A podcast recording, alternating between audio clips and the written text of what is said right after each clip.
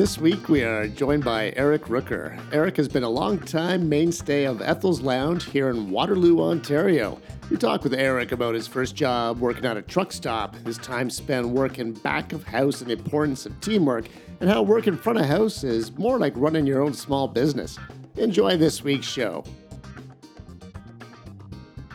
We are back with another episode of the Industry Podcast. My name is Kip. With me is Dan. What is happening? Hey man, I'm still awesome as always. No real complaints there. Happy New Year. Sounds the same to you. Yeah. I don't know. This is gonna. I think this will air in February, so you're almost cra- uh, past the uh, precipice of being able to say Happy true. New Year Well, without know- getting punched in the balls. That's true. That's true. Good point. Good point. Uh, but anyway, it is a new year, and uh, as we're recording this, we're just fresh into the new year. This is uh, January fourth, real time, fifth, yeah, correct. Fourth. uh, fourth. Okay. Uh, anyway, Uh, um, how are things going with you? good. Yeah, you know, living my lockdown life. That's good. That's good. Yeah, plowing away at. Uh, we're going to start selling some to-go cocktails from the bar. So by the time this gets uh, released, we'll have that up and going because we can finally do that in Ontario now.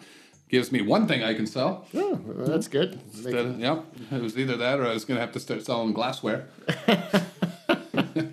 all the ones you've stolen from other bars. Yeah, don't worry about it. That's good. Um, okay, uh, that's enough of this shit. We have another good guest for you today. Uh, old friend Erik Rooker is with us today. It's going to be a good one.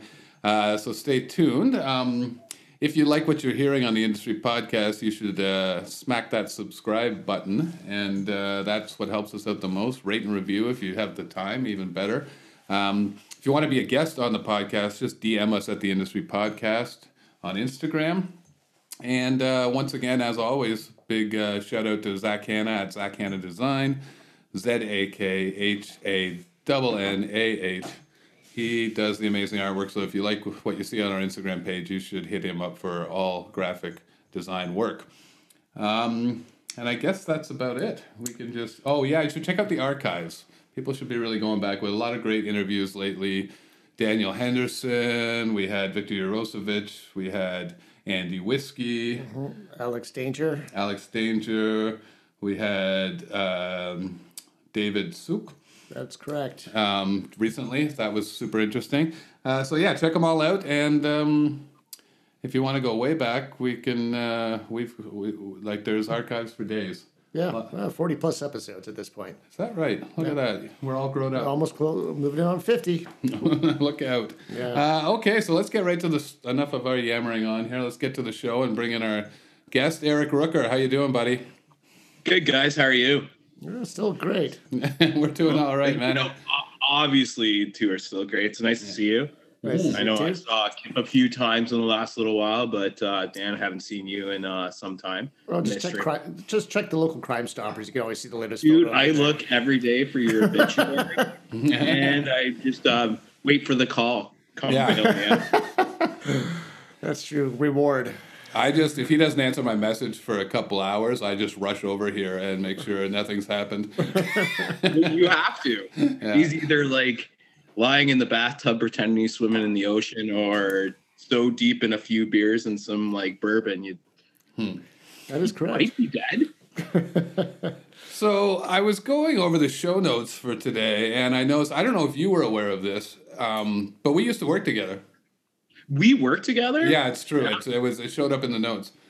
Yeah, it seems like uh, forever ago uh, down at the old lounge, uh, Mm. we started working together and then became fast fast friends and rival uh, football teams, and then it Oh, just yeah, I still owe you money. I wasn't going to bring that up, but uh, yeah, Yeah. Uh, started working at Ethel's in uh, 2010, I believe, and you were still large and in charge, and there for I think we worked together for three years, I believe, Yeah, it seems like three or four. Three or four, yeah, for sure.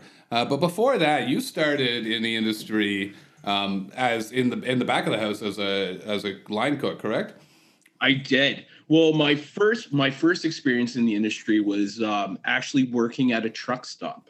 Oh, where really? my- where my mother was the short order cook Oh, wow. for a big period. One summer, I believe I was at maybe thirteen, Mm. and uh, you really get your eyes opened up uh, when you're that uh, second person in. You're 13 years old, and they at a truck stop the first thing they tell you to do is go mop the bathrooms. Uh, Not good. not So that good. that's where I started that off, and then it just went from there. I worked at a Wendy's for a couple years when I was in uh, high school. I worked at a restaurant as a fryer cook in my hometown for what seemed like forever and was maybe less than a year. Where, what is, And where, then where I- is your hometown? Where, where is your hometown? Where did you grow up?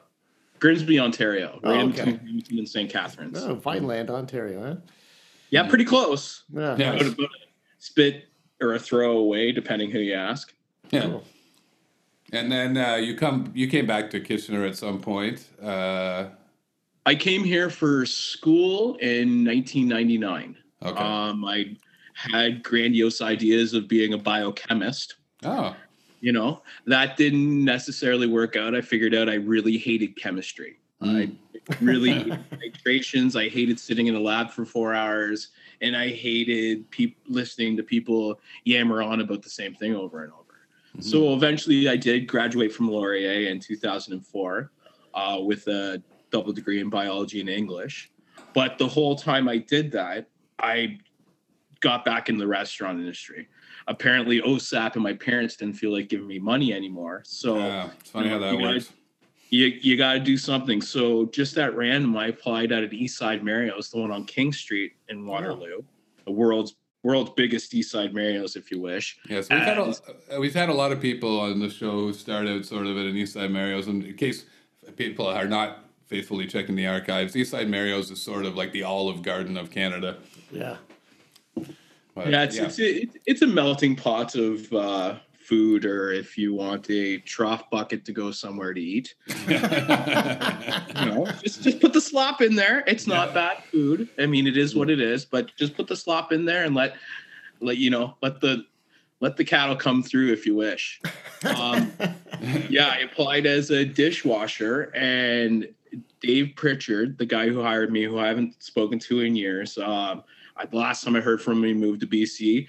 Actually, a really quality um, kitchen manager slash chef. Like the the guy actually knew his things, and back then you still, you know, you did the raw cooked chicken. It wasn't all packaged, and you dropped it, and that was it. Um, so I applied as a dishwasher because I needed a job, and he said, "You know what? You seem like a smart guy. You, you know, you're coming off well. You, I think you could work in a team." So I started on the fryers there, and within six months, I was a supervisor, and with a year after that, I was the assistant kitchen manager, um, and started working out front there, and then did both for a while. Had other kitchen jobs, but that's basically in KW where I got my start in the kitchen area. So when you're uh, you're working in the kitchen uh, chiefly, but at some point you make that transition to working both. How did that come to be? You just sort of decided that you wanted, you saw the money, or Uh, it wasn't even the money at that point because before I was a server or a bartender, I uh, was a front of house manager, whether that was a bar manager or the shift Oh. supervisor. So I did that and kind of learned the tricks of the trade. Um, and it just eventually it did come down where I was doing servers cash outs and being like, hmm, yeah, what the fuck? doing, doing the math in my head, and I'm pretty good at the, the quick math. And Yeah. I'm like, oh, you just made thirty dollars an hour, and I made fourteen. Yeah. This this doesn't work out to me because I ran all your food, I ran your drinks, I made this, I made that. Nothing against front of house managing. It is what it is. That's your job. That's what Hmm. you're supposed to. But then it just started clicking in my head, and that location, I just I was like, okay, I'm ready to move on. And then I worked at a Kelsey's in Kitchener, uh, just up the road. When I when I sent you the bio and I said I've worked on a lot of places in King Street. Literally worked on a lot of places on King Street. right. Uh, and then I worked there for a while. I became the bar manager there. Uh, I worked in several other Kelsey's, helping them relaunch with new ownership or implement POS systems. Did all that, uh, and then it just got to a point where I owed a lot of debt from school. Mhm. So I'm like, I need a side gig. I need some. I need something to do, and didn't really want to sell drugs or do anything crazy like that. Um, not that I didn't dabble, but Yeah. you know so i got a part-time serving job someone that would hire me and it all went from there So Um, you did. Uh, a lot of people. We've we've actually now interviewed quite a few people who started in the back of the house and moved to the front of the house, but uh, very few people who just kept going back and forth.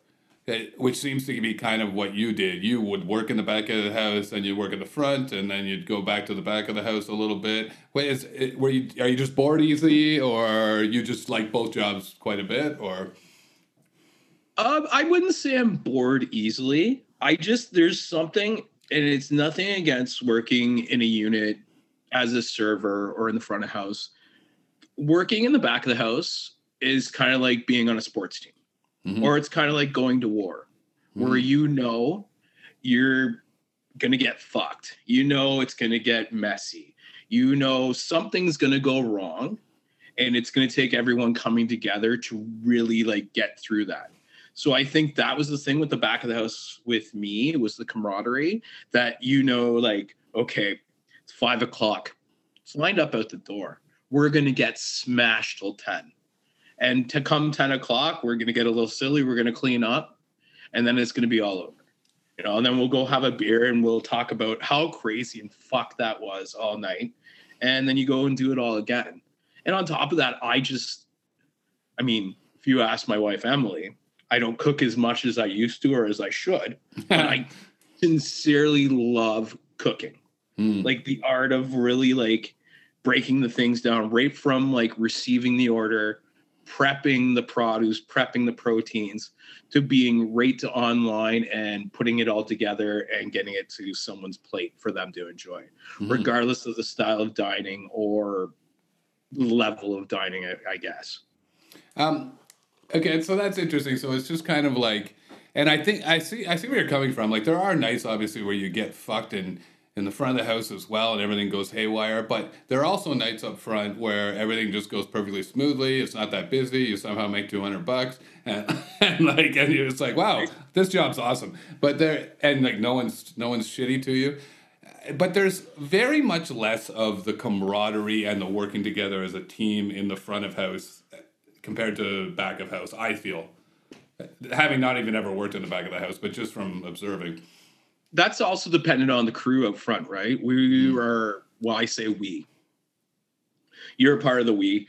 At Ethel's are really lucky. How many people have worked there for 10 years? Yeah. How long do you work there? 10, 10 plus years. Sixteen. Whoa. So, you know what I mean? yeah. There's obviously, you don't just, it's not like it's a coworker anymore. It's like Right. you're, so it's, it's, that's a different beast entirely to other front of houses I've worked in Mhm. where it's a lot of places you know it's it's being a server is kind of like you're running your own small little business that day right. you know you're making your tips you're doing different things um you know you can just focus and worry about that but to be a good server to be a good front of house manager to be any kind of good industry worker you got to help everybody out Sure. you know not everyone's wired like that I guess I'm just my what I'm saying is like it lends itself more for individual work, like you're saying, like you're running your own small business type thing at the front of the house. Than in the back of the house, you really have no choice but to work as a team. Absolutely. As and you can definitely you can definitely go into business for yourself if you're working in the front of the house, yeah even if you shouldn't. being in the back of the house I, since we were talking a little bit of football earlier it's like Yeah. being on the offensive line Mhm. It's like being in the seven man box.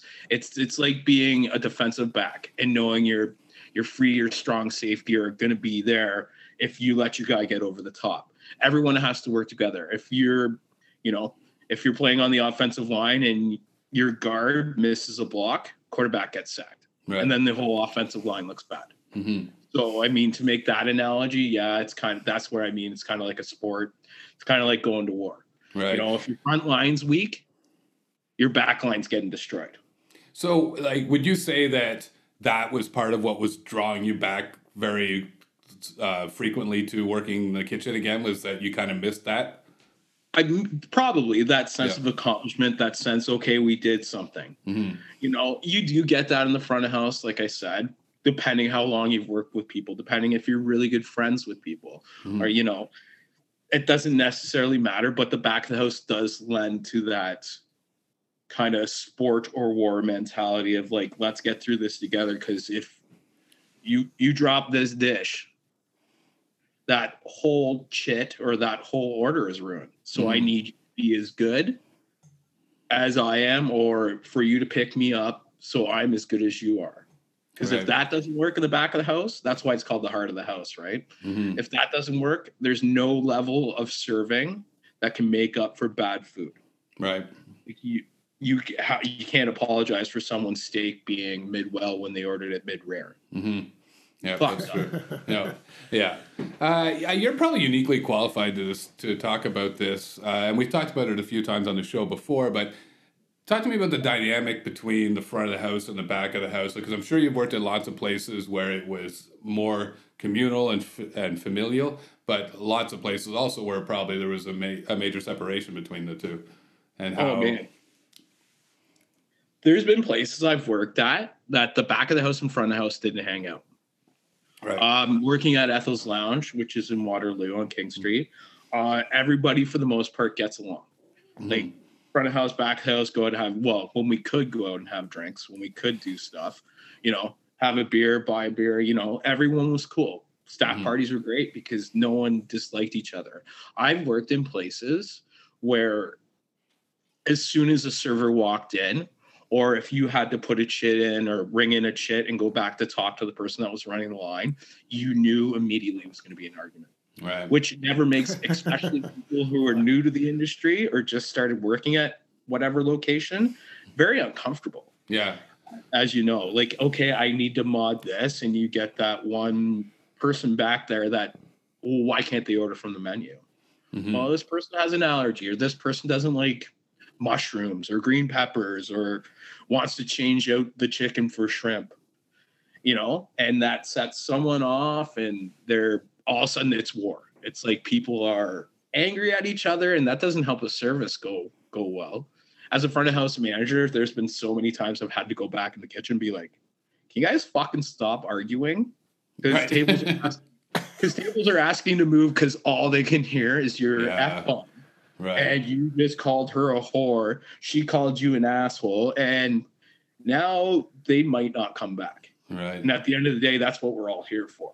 Yeah, I know. I've worked in places where that's been an issue too. And actually, to be honest with you, even in the time that I worked at Ethel's, I saw every different type because I worked there for so long that I worked in a stretch where the kitchen and the front of the house never talked to each other, and it was Yep. very separate. And then I worked in in there during time periods where, like you are describing now, where everybody got along great and everybody was just friends. It, a lot. Do you think that a lot of it depends on the personalities that are working in the, or or is it creating a vibe within the space?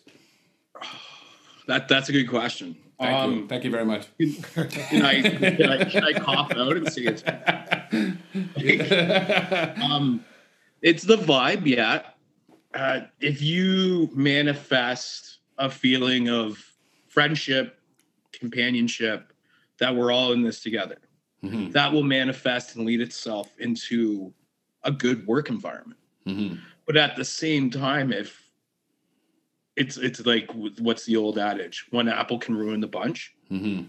you get one person in there that seemingly can't get on the same page and is going out of their way to be an asshole that's going to ruin everybody's night and then that's where you get a divide some people think this person's right some people think this person's right and then that's where the little interpersonal wars that can happen in between the front Oh fuck, man! And those are just the death of a spot. It just leads to such Oh. toxic behavior. Once you start getting camps, different camps, it's it, you know it's uh, things are going to go down. Like you almost, I'm at the point now where if I see that starting to develop at a place that I own, I'm just like, we just got to start getting rid of people. yeah you, you either it you either eradicate the problem hmm or you try to get everyone on the same page but even talking to people sometimes you can't make them see your vision hmm and i haven't been in the situation where i've been an owner but i've worked in enough places i'm old enough i've been friends with enough people like yourself who've owned businesses that i can't imagine that you seeing your dollars walk out of the door because rob and brian don't get along Right. or It's fucking frustrating. huh? and john Yeah. And do you find that that's more of a, uh, a an issue with a younger crowd, like a younger staff? Uh, because I, I have basically moved to a situation now where I try to hire. Like this sounds terrible, but like I try and hire like kind of an older group of people like to work there as opposed to like people in there. And I'm not saying this isn't a blanket statement. There's obviously very mature people in their early 20s who can handle it and I and I have had those people on my staff before but I've started to get into this point where I found that like the like you almost the sweet spot is like late 20s and up because they're, Absolutely. ta- they're taking the job more seriously and they, they- a lot of them probably are doing it for a career but more than that they have the maturity to not get into these toxic fucking situations that don't do anybody any good they're there to work we were all something in our 20s. Mm-hmm. Like we, right? now We've all ditched work. yeah Some people more than the others. All went into work, whether you were hungover, still drunk, or what have you. check check As you know, everyone here included. yeah Um, but It as still happens today. hey, sometimes you got to have a couple. Um, but anyway, um, yes, it's it's it's somewhat easier working in an older older range. I'm 41. Mhm. Uh, a lot of the people I work with are either close to my age or far off. Like we don't have a a great kind of middle ground. Mm. And a lot of these people that I work with now all have something to lose. There's a bunch of people that have kids like myself. Um, there's a bunch of people that have houses. I think to answer your question more succinctly, um, as you get older, you have more to lose, Oh, that's You an have interesting way more to on- put it. more on the line. This job's more important. I, man, I worked with a so many summer hires in the last 10 years where it's like, why did you get hired? And you know why you look at the person. Yeah, "Oh, yeah. I get it. Okay, I get it. But let's let's see a little more than that. Let's see what your morals are. Let's see how hard you work. Let's see what happens when like some my grandfather used to say, when your nose gets down to the grindstone, how are you going to react? How are you what are you going to do? And I've seen and even that being said, I've seen a 20-year-old take over a section from someone who's in their 30s completely blowing up. I've also seen I'm not going to say her name, one girl in particular at Ethel sit in the middle of the patio and start crying because she had too many tables. Oh wow. Yeah, I mean, then you're like, I think I sat in the middle of a patio crying one time because I didn't have enough tables. Well, you know what? That, that's the way it is now. I got five tables and I have this much to pay for it. I'm not going to steal people's tables, but I'm going to go have a back and I'm going to have a cry and then I'm going to come out even better. Yeah. But I Uh, mean, to make to answer succinctly, I think if I was a business owner, I'd be looking for someone, not to say that has more on the line by being very good at the job, but hiring someone who's 20, never worked before, and hopingly training them up and making them proficient at their job, as opposed to getting someone seasoned who's willing to work, who isn't locked in their own little way that you can show them how you want stuff and then they can blossom in your restaurant is is a good way to go. And if I- I, own mine, I'd want a mix, obviously. Yeah. I like the way you put that though, because I don't think I've ever really thought about it that way, but like having something to lose is key. Like the people who do have something to lose aren't fucking around when they get there.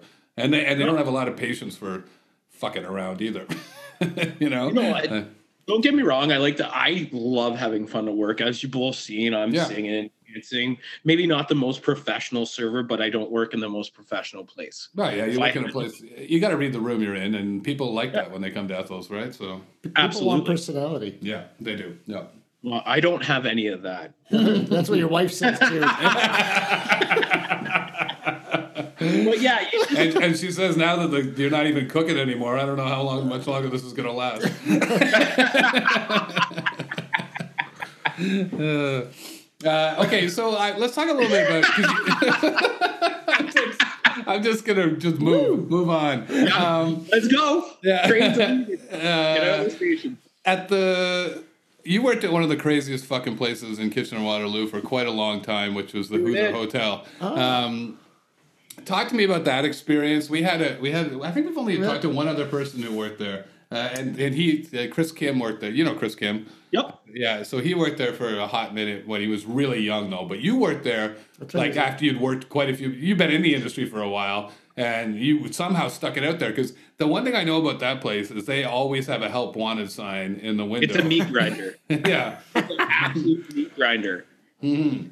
When I started there, I my employee card was 1967. I remember that implicitly being a Leafs fan, obviously. Oh yeah. And by the time I left, four and a half years later, I think the time cards were at close to 2,700. Like, I, like. But like, I, I, I kid you not, in those four and a half years, I probably probably cycled through 500 people. That's is not- Is not an overestimate. so how did you and- last? I'm stubborn, stupid. I don't Yeah. know. Like I really enjoy. But you must have found a way to like get through the craziness. Like, well, okay. Let, first, maybe just describe drugs Why. and alcohol. Yeah, yeah. But like, describe why that place is so fucking crazy more than anything. Um, it's family owned and operated, obviously, and um, there's like family there. Um, Bernie Senior unfortunately passed uh, a few years back. There's Sonia, who's the matriarch, and then there's four kids, Mhm. all trying to run everything, Right. all with their own views. So you have one person that likes to do it one way, the other one likes to do it the other way. So it's in a polar sense, it's a lot of pulling in different ways. I worked there as the sous chef for mainly the barley works at the start. And then I started helping run downstairs. I had a great chef named Bruce Duff, uh, great man, funny. Um, little story about Bruce. There's one day we're right in the midst of it. It's a Friday, it's summertime. That patio's packed. And it's getting to a point where do we have to stop sitting tables because we can't keep up? And we were making a schnitzel plate at the time. It was called Jaeger Schnitzel. So it was a basically mushrooms, onions, a reduction with Jaeger, gravy, thicken it, plate it. So I had I was on saute helping call board, and Bruce is plating. And out of nowhere, he's like, "Where's where's the Jaeger sauce for this?" I'm like, "It's fucking up there. It's right in front of you. I just told you." So he, being annoyed because I'm swearing at him, pulls it off, spills it on me, spills it all over him, hot. Like, what the fuck, man? Come on. Like, and and I didn't have that much on me. It was on my chef coat, up my neck, on my ear. Look at him; he's got it all over his face. And he just, he just starts laughing. Looks at me. He's like, "Still have enough to plate this." And immediately, the whole like, there's probably seven or eight people on the line. They're getting scared because the sous chef and the chef are yelling immediately everybody starts laughing. And you know, he's one of the reasons why I stayed at the Huether so long, uh, because I really enjoyed working for him. And I Mhm. made some great friendships. I met Emily, right. Met my wife through there. Obviously, that's a great friendship. Yeah, that Um, worked out. Yeah, it really did, right? all these all these years later. Um, but I think to answer the actual question is because I I enjoyed the responsibility. I think I enjoyed the craziness. no, I yeah. enjoyed the well, maybe I did enjoy the four o'clock phone calls, 4 a.m. from Sonia being way more than half in the bag, asking me if I ordered produce or not. Or every time they because they would hire anyone, right? right. And every time someone Yeah, was too scared to fire someone, all right, Erik, come with me. Well, why do I have to come with you? Well, because you're not scared of people. Well, that doesn't mean I want to go fire the guy who's coming down off whatever he's coming on and who's screaming. And now you're inviting me into the situation. Yeah. Okay, I, I'll calm this down. But yeah, the four years at the Huether, um, you know, I also met my best friend Steve, who you uh, worked with for a little at the Yep. of a minute at Ethel's. Um, I, I look back and I just shake my head at that sometimes, and sometimes I'm like, why did I stay? Like I had other job offers, but I Mhm. think it was just you never knew what was going to happen. yeah, that's for sure. Never knew if people were going to show up, if there was going to be someone new that day. You never knew how many times the phone was going to ring during dinner service, and you throw it in the deep fryer. really? I had to replace the phone, but I threw a phone in the deep fryer. uh, and maybe you just like being sort of an anchor in a chaotic sea, like because they could probably just count on you to come in and do your job, and you're kind of I'm sure you were holding things together a lot during that period. I, that, that's a good that's a good analogy. An anchor in a deep stormy sea. I'm going to use that next time I'm in trouble. Hey, hey man, I'm the anchor here. the sea is so stormy. Yeah. Hey, now out of curiosity, have you been back there much at all since since you left years ago? So, um, I've been in several times. Not many because it is what it is. Yeah. There's been some heated debate over that. I was let go from that position because after not sleeping for a few days and doing whatever I was doing at the time, Yeah. or who I was doing at the time, I cooked the Christmas party. When I said after this was like the fourth year I'd done it or the fifth year, I don't know.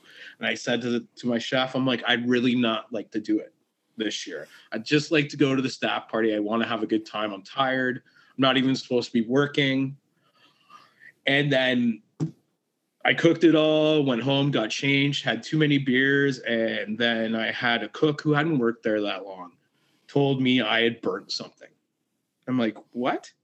I'm like, it's been sitting out there under the burners for like three or four hours. So if it's a little crispy now, I apologize the holding time. And Yeah. he just got my face and I said, you know what, dude? It's time for you to back off. I'm done talking. So I he didn't listen to me, so I hit him and that's kind of that's kind of where the whole Huether story ends because they were well, if you're gonna punch someone, what what how am I not know you're gonna stab someone in the middle of a show oh. Because punching goes to stabbing very quick. You know, I got a I got a kitchen knife. Instead of firing someone or telling them to fuck off, I'm going right to the stab. Well, I'm from Kingston, so that doesn't sound that crazy, Uh. but That's true. Yeah, and I'm from Oshawa, so that's pretty routine. Yeah. So Hey, that's- it all depends where you're from. yeah. Uh, Kitchen I've worked at, it doesn't usually go right to stabbing. I mean, yeah. I've Usually- broken up fights between cooks and servers or servers and servers, but generally I haven't witnessed the stabbing. That's Uh, so, were you still working there when there were strippers, or was that before your time? I think they still had the strippers when I first started working there. Okay. But I had dated a girl for quite some time that worked at the cafe when it first opened. So Cafe 1842 with a little side hmm after it was like the penalty box and everything that they did a billion things with it. And the strippers were there when she first started working there. So she'd get done. I go watch the strippers. Or it is an interesting aspect in the lore of that place. Yeah. I don't think it's been for years that they have them, but the catacombs of that place were, you know, they had that little small, small stage, a pole, glass behind, and you push one of the glass doors, and that's where the strippers would go up into the rooms. You could get to anywhere from anywhere in that building Yeah. if you have the right keys or if it's unlocked. That's one of the crazy parts of the building that you can get. If you go downstairs, you can get to where the brewery used to be.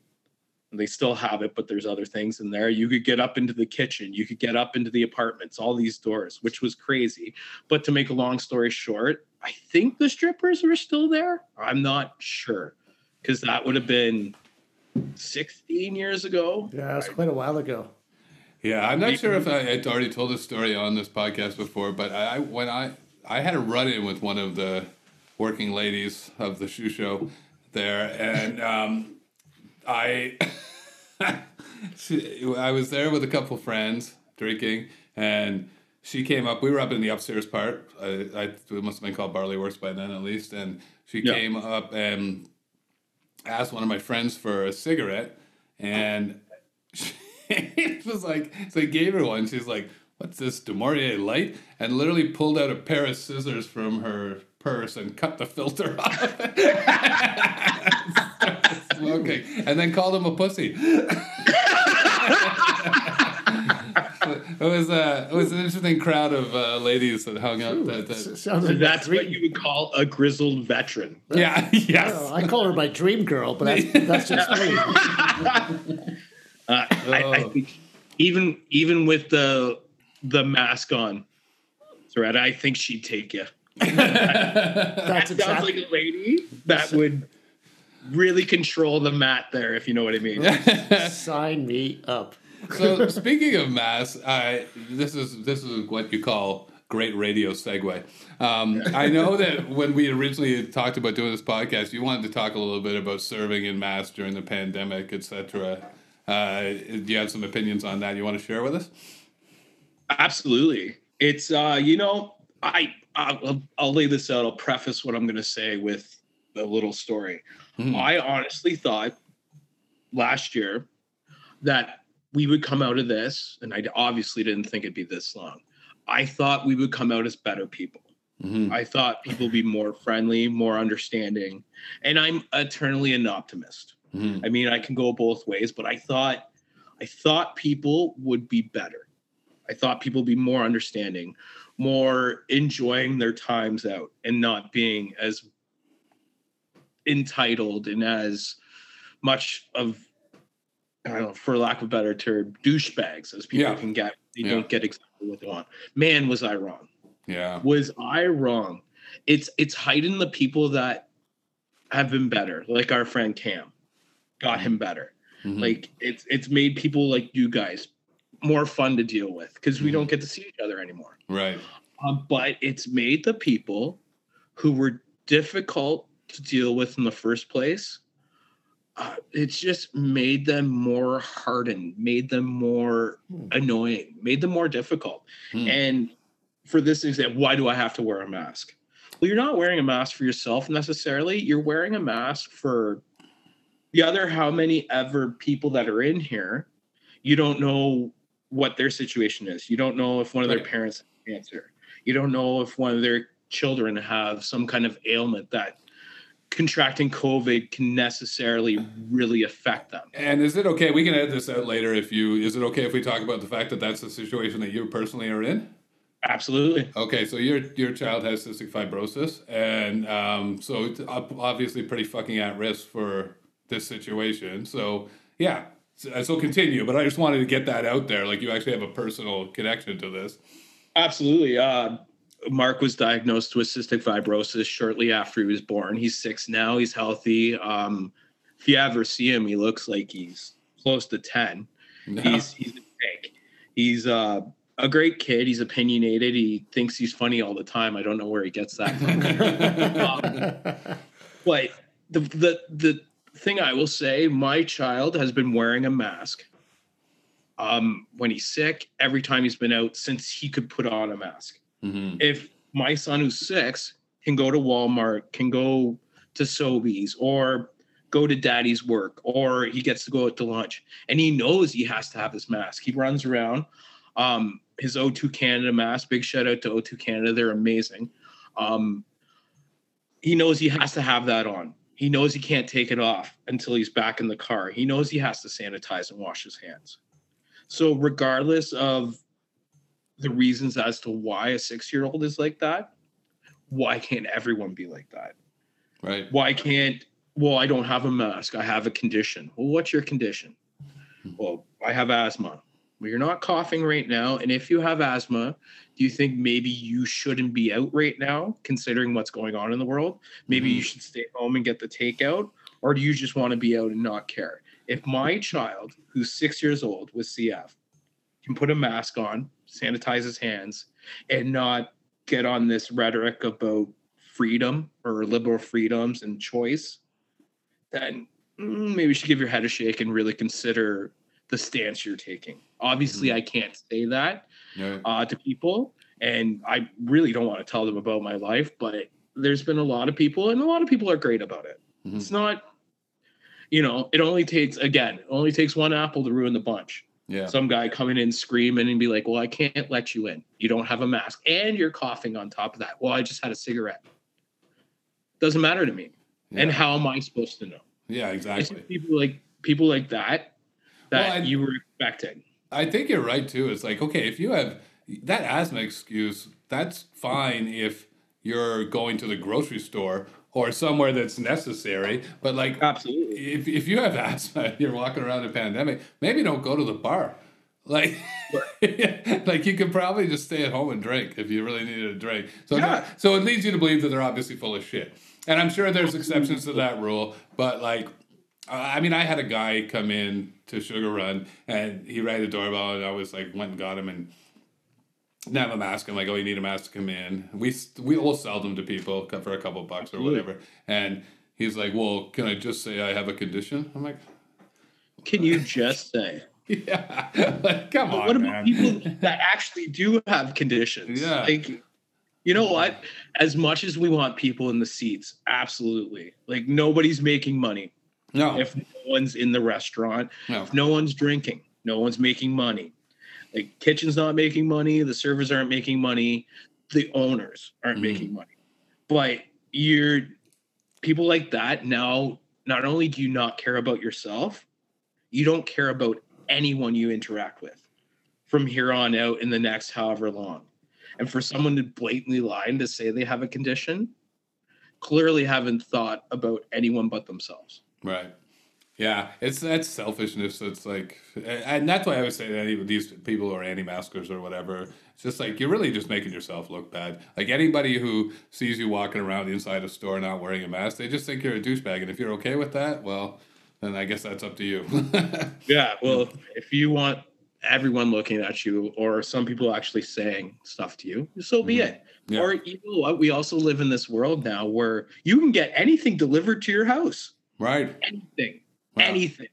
So if you don't want to apply by the rules that our society is living upon right now, until we're all vaccinated, until we're all over this, hopefully 2022, we can all Mhm. look back at this and laugh. I hope. Hopefully this summer, maybe. Yeah. But if you're going to put yourself in that position, just stay home. Just stay home. Don't get everyone sick. It's not Yeah. worth it.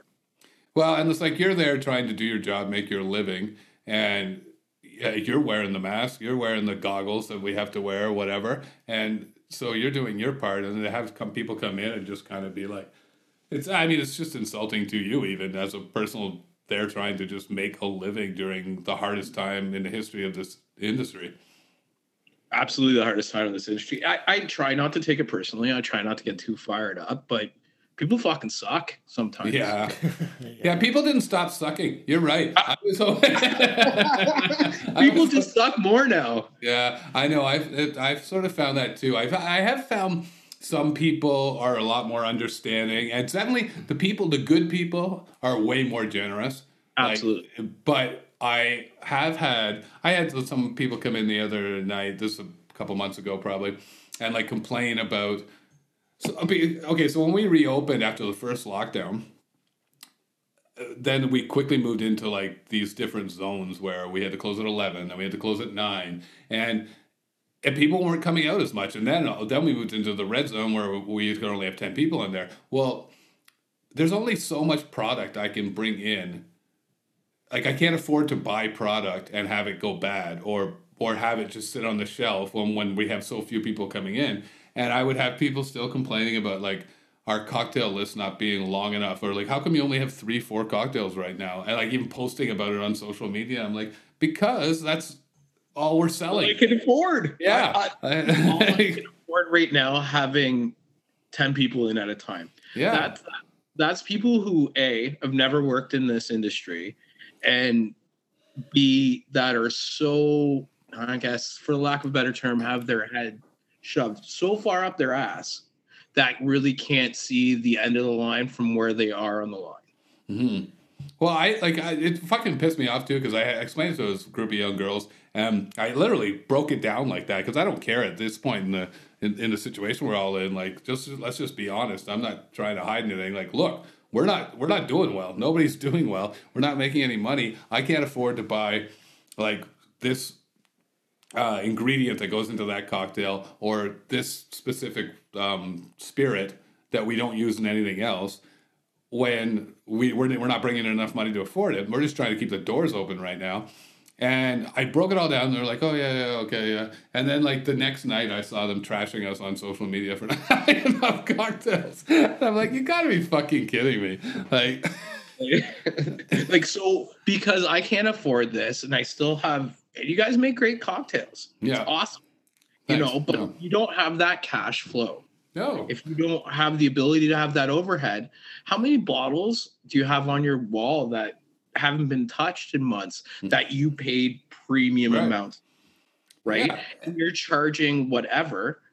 But at the same time, you know what? You go through that bottle. I can't afford to buy that bottle again, even if it was your favorite drink. No, and I'm exactly. sorry we don't have your favorite drink right now. Maybe you should broaden your horizons and try something different. Or you know what? At the end of the day, and it, you can't say it. You, sometimes you wish you could go the fuck somewhere else and have your Well, I night know, out. I had like someone be like, "Oh, uh, you know, in Toronto they have." I go to a cocktail bar and they have like thirty that. cocktails. I'm like, yeah, was that during the pandemic though, or was that? like, I, I guarantee you, even if you go to fucking BarChef in Toronto right now, their cocktail menu is not quite as extensive as it was pre-pandemic. there's no chance. There's No. no, chance. It's extensive. Well, my bar and my local bar in Toronto would always do this. Well, you're in A, you're not in Toronto. Yeah, no.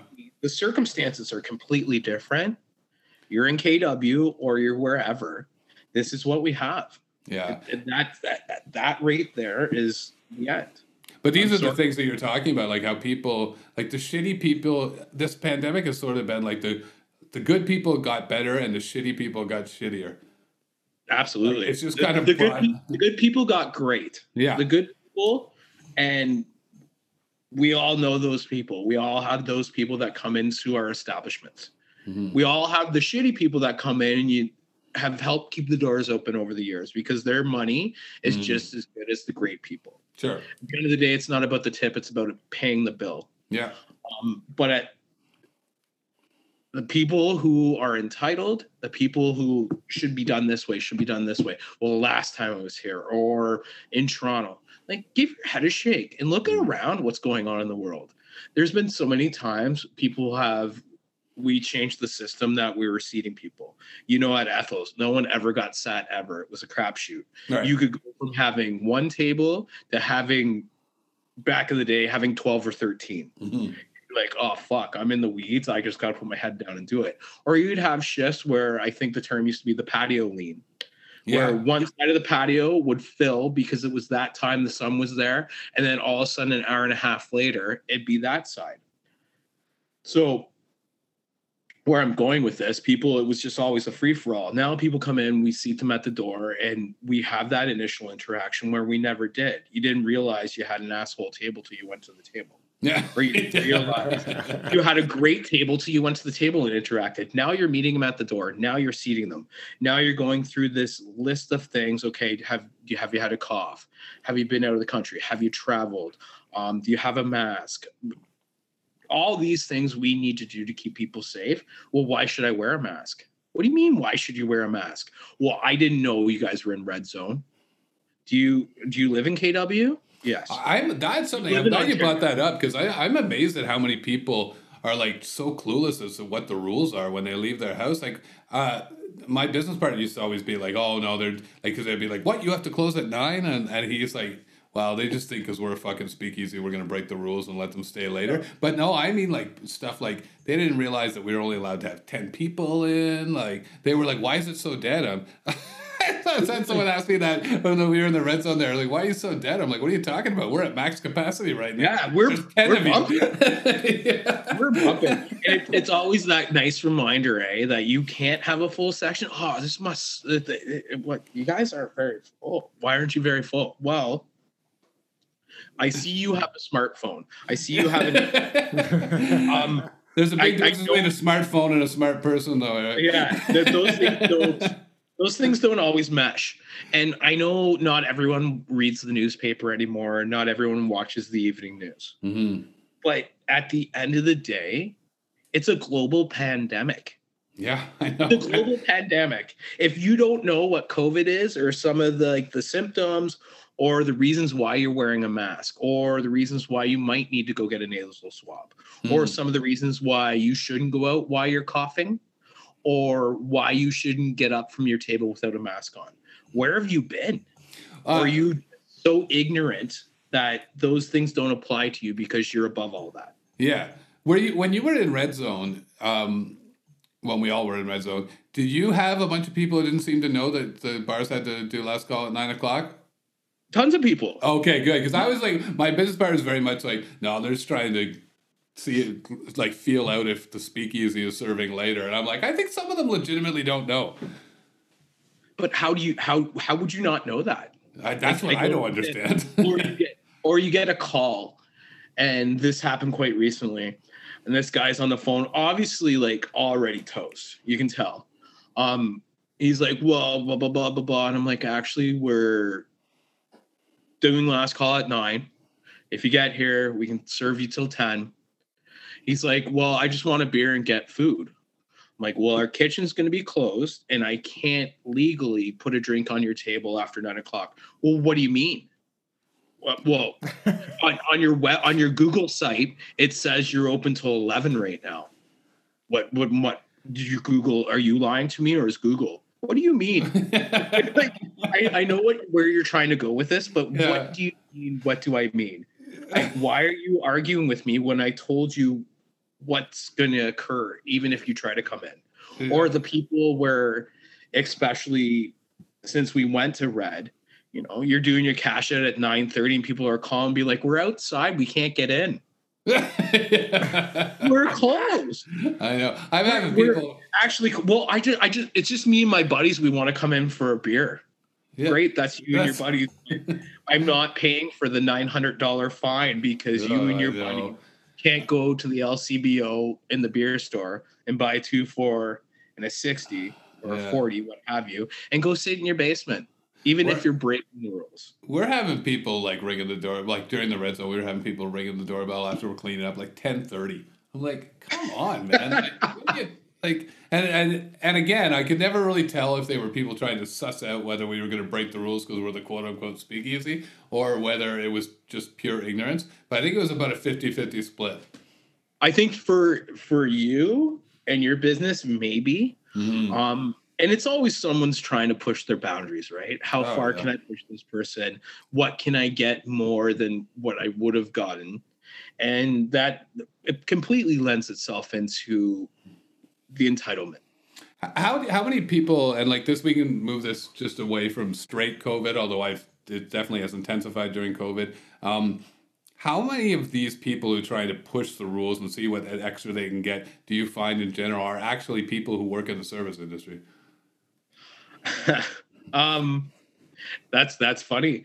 Uh, well, you will uh, you will at times, you know, you get and you know you get a table of servers or industry people walking in, um, and it's great. Like you know, okay, bank, here we go, you know, and then you're like, it's last call. You're like, okay, two shots, beer, cool, we're good. And they'll be like, oh man, I missed last call. Can I get another drink? Yep. Get another? You're in the industry. You should know. I know. And but how with- often is it those people? I like I just find it's like I, I'd say I'm gonna target the percentage at seventy percent of the time. It's the people who are trying to bust the rules are the people who work in the same industry as you. I don't think you're wrong. Yeah, it's Give or fucking take crazy, ten right? percent either way. Yeah. But it, it's so weird that uh, one of my really good friends, one of our really good friends, Jr. His best line ever is "Doctor's worst patient." Yeah. Right? Is another doctor. Yeah. So sometimes a server's worst table is another table of servers. Like generally, they're the best, obviously, and generally you want them the most. But they, they, there's this certain percentage of them that think, "Oh, I work in the service industry. I'm going to push the rules," and because I come in and I tip a lot. But I'm like, it, it- that's exactly what you shouldn't be doing. Regardless of the, the size of your tip, Yeah, you should still respect where you are. yeah. Like I couldn't imagine ever going into your bar and being like, "Oh, I know Kip. I've known him for years. Give me another drink." That that's No. not proper behavior, no. regardless of the industry you're in. And of course, that someone turns around and says that to you at your bar, be like, oh fuck, like why would Erik do that? Or if I'm serving someone and they're like, well, I do this, I do this, and you're like, no, this is not how it's done. What would you do if I came into whatever bar you work at and behaved in a similar fashion? Yeah, I know, and and and it's like a problem. Generally, it happens with like the bars that are open till two every night, and then you get the servers who are coming in who work in restaurants that close a little bit earlier, and they're coming in for their after work drinks, and just coming in always- hot. Yeah, coming in hot, always trying to push the envelope, and I'm like, you guys should be the people who understand the rules, understand the repercussions of breaking those rules for a bar if they were to get caught, and should be shouldn't even be asking. No. You understand if like a bar loses liquor license, Yeah, that's a lot of people unemployed. And that's even to an aspect, you know what? You and I both, if I go out to eat, I want to have a beer. right, And I might change my mind of where I might like to go if I can't have that beer. sure, yeah, exactly, yeah. So that's a good point, right? So now you're just serving food without a liquor license, and yeah, then uh, uh, and then it's uh, and essentially it's like well you've lost all that business right? And um, yeah i don't know. I've just found that a lot of the times and again 99% of the time you want that server table. I just those are the people you want to come into your bar. We all want to serve people in our industry because they're the best customers in general. But the, that 1% that remains uh, that are that are always trying to get away with something are 70% of the people who are trying to get away with something. Absolutely. I that's 100% correct. You know when you know you're going to get a shitty tip is when somebody says to you, "I used to be in I used to be in the server or I used to be in I'm in the industry. Yeah. If you leave with I'm in Yeah. the industry, Yeah. you what you and I'm not taking anything away from anyone. You either work at McDonald's, Second Cup, yeah. or um, I don't know, Formosa. Or you fucking worked at a bar for a hot minute when you were in your early 20s and Yeah. now you have a dip now you're a real estate agent. It's like- Well, I yeah. was in the industry. I get it. I get it. I don't think you do. Oh, it's the Because second someone, yeah, It was different. the second when someone tells you that they are in the industry or were in the industry, you know, oh, this customer is going to be shitty. Yeah, it's like a red light flashing in Yeah. your head. But it's also like uh, we all recognize the people. Like it's so like if you serve someone like two or three times and they were just lovely to serve and you got a massive tip each time, then you know. Like by the third time you serve them, it's kind of like, so where do you work? Like you know, what I Yeah, mean? What you what you do you do what we do or you used to yeah, and because you're pleasurable okay what's your name i have to know what do you do? And then you build that rapport you build that relationship and that's what creates good like service clientele relationships. Hmm but it's not always like that.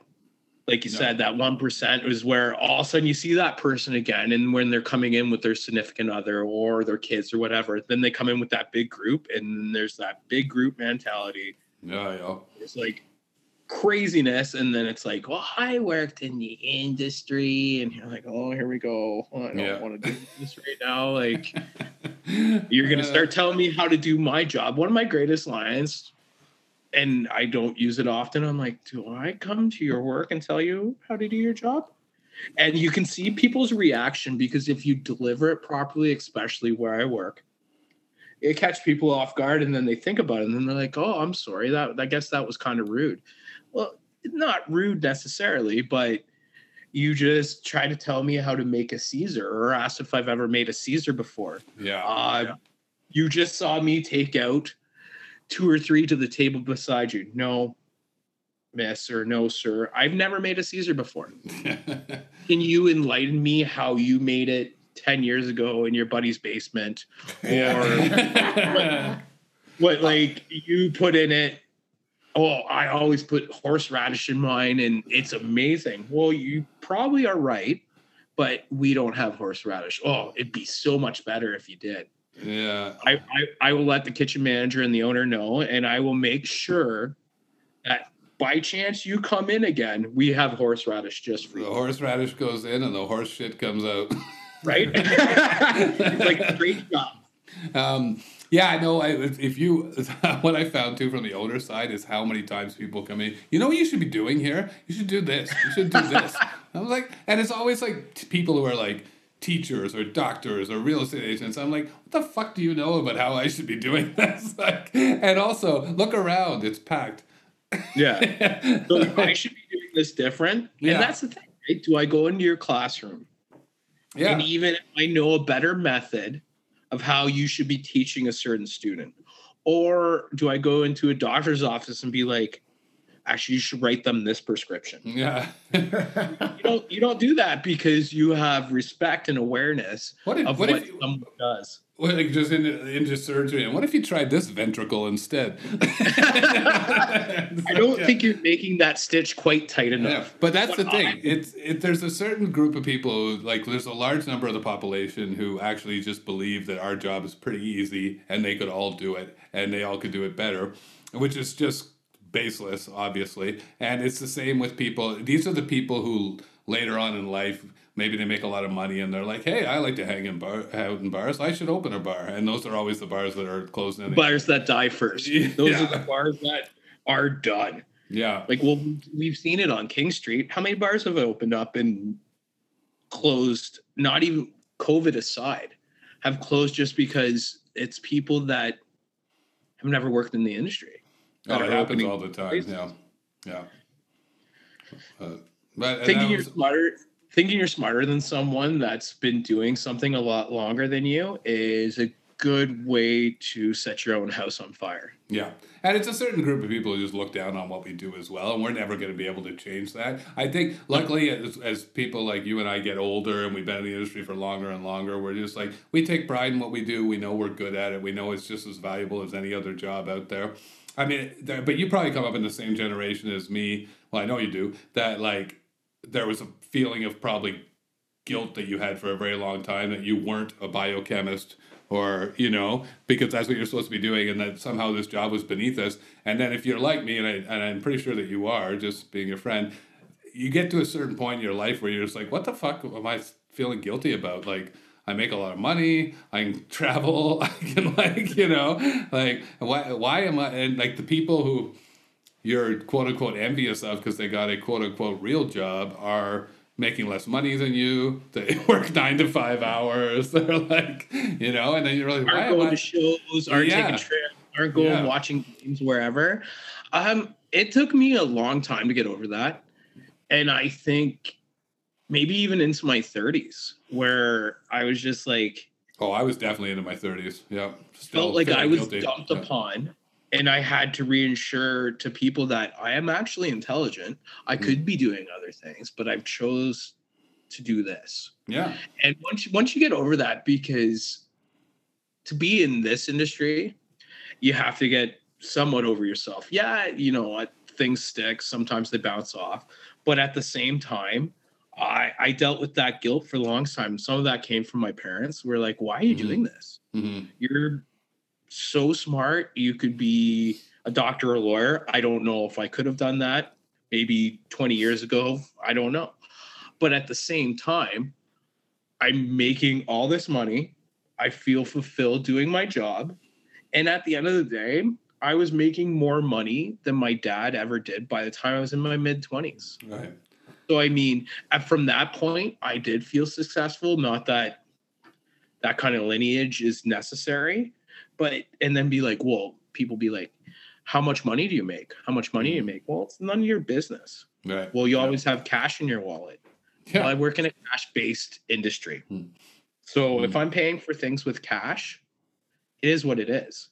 Yeah. You're, and then it, you know what that that just it is Yep. is what it is. Well, I think that's a good spot to leave it, Erik. Thanks for so much for doing this. This was great catching up with you. It's, uh, we haven't actually been able to sit down and have a chat in a while, frankly, because of uh, everything that's going on in everybody's lives. But uh, I appreciate you. Co- yeah, fucking COVID. Uh, I appreciate you coming on the show, man. That was there was a lot of good, enlightening conversation there. So, um, thanks very much for doing this. Uh, we're all going to get through this COVID nonsense, come out the other end, and be enjoying our jobs again. Sweet. I look forward to sitting down for a beer with both you gentlemen sometime. Yes, when we're, when we're allowed to do that. yeah. Thanks. Thanks, guys. Thanks, buddy. Thanks.